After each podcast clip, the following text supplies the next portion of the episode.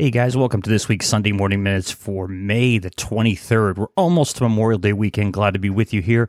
Coming a little bit toward the afternoon. It's around 1.30 uh, p.m. I went to the beach this morning to uh, clear my head, listen to some old school 311. I'm a big fan of the band 311.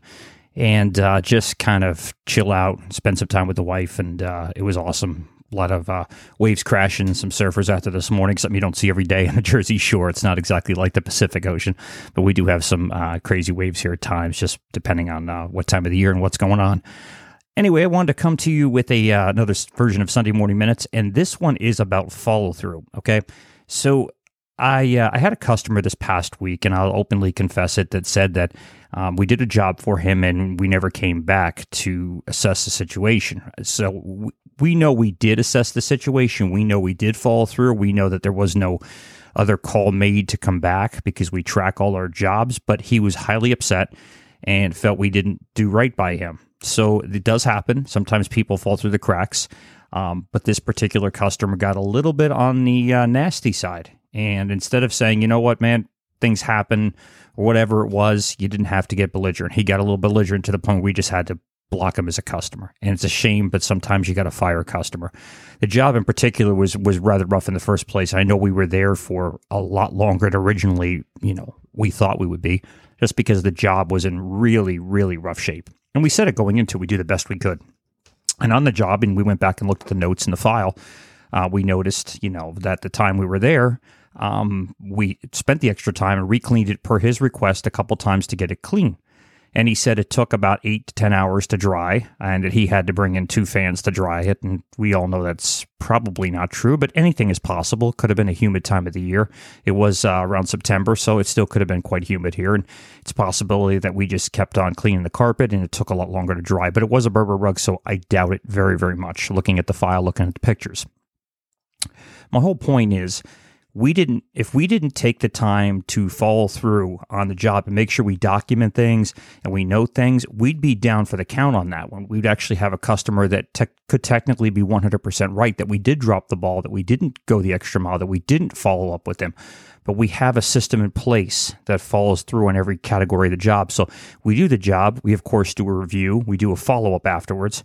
And then at the end of that, if there's any concerns within 30 days here at New Jersey's Best, which is way beyond what most of our competition does, we come back free of charge, no questions asked. And there was never a request to come back out. There was a request to say, hey, it's taking a little longer to dry, but it looks a lot better.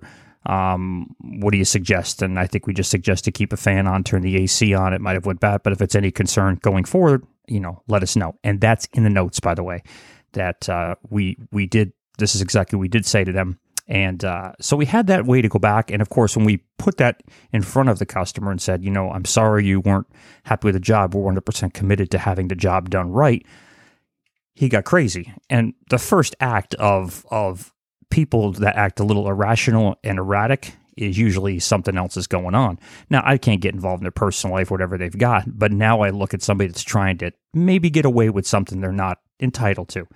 So that's why I went back and looked at the notes. As soon as I presented him with the notes and the information, he's like, "You faked it. You faked it. You guys didn't didn't follow through with me. Didn't do anything," which is just not true. But that was his assumption.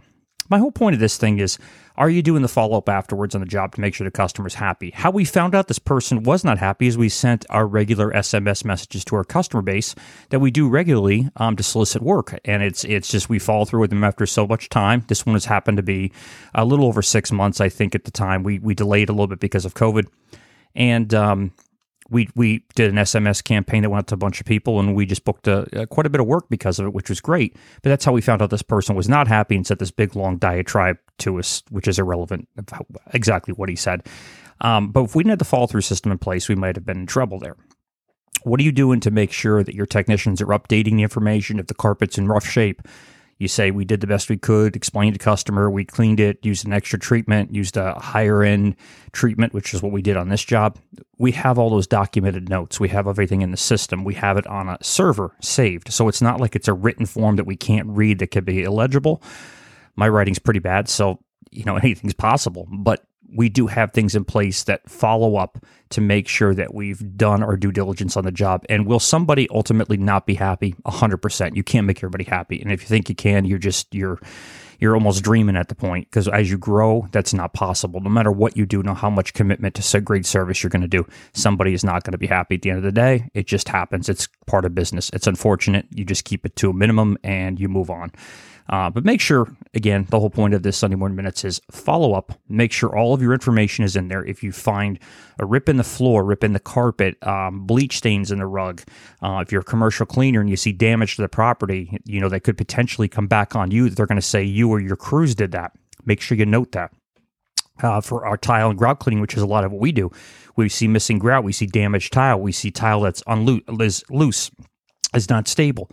Um, we see all kinds of problems. We have to note that on the on the work order because if we don't, and the customer comes back to us says, "Hey, this was this," and of course we take photos too as well, which definitely helps. Um, but uh, we take a lot of those things in there to cover us in case anybody says, "Hey, you guys did this," and we know, as a matter of fact, we didn't. Um, you know, then it's a he versus she said or she versus he said, and you don't want to go down that road. You want to have something in your own personal file for each job um, that explains what you did and if you saw anything of concern that sticks out. Um, sometimes things are just going to fall through the cracks. There's nothing you can do about it, but you should have something in place to make sure you document and you put anything you see that's out of the ordinary that could come back to bite you um, in with the notes on the job. And that's part of your follow through on the job to minimize customers you know, being upset with you for any particular reason. All right, guys, thanks so much. We're going to see you next week on. Uh, actually, I don't know if I'll be doing next week's, but I'll give it a darn shot, a real good shot. Um, Sunday morning minutes is Memorial Day weekend. I got a whole bunch of things going on, uh, but you'll see what happens. You'll be might be able to do it, and we appreciate your time and look forward to a new podcast. I got my old friend Ivan Turner coming up this week. Ivan is a restoration contractor that had a similar background to me, has an incredible marketing program and and teaching program called Show Me Marketing Solutions. I've used it in my own business in the past when I did restoration work, but Ivan's going to talk about the, uh, the the the way the industry seems to be right now and some ways you can capitalize upon it being an independent versus a national franchise, which seems to be what's taking over a lot of the market. All right, guys, have a great day. We'll talk to you later. Bye bye.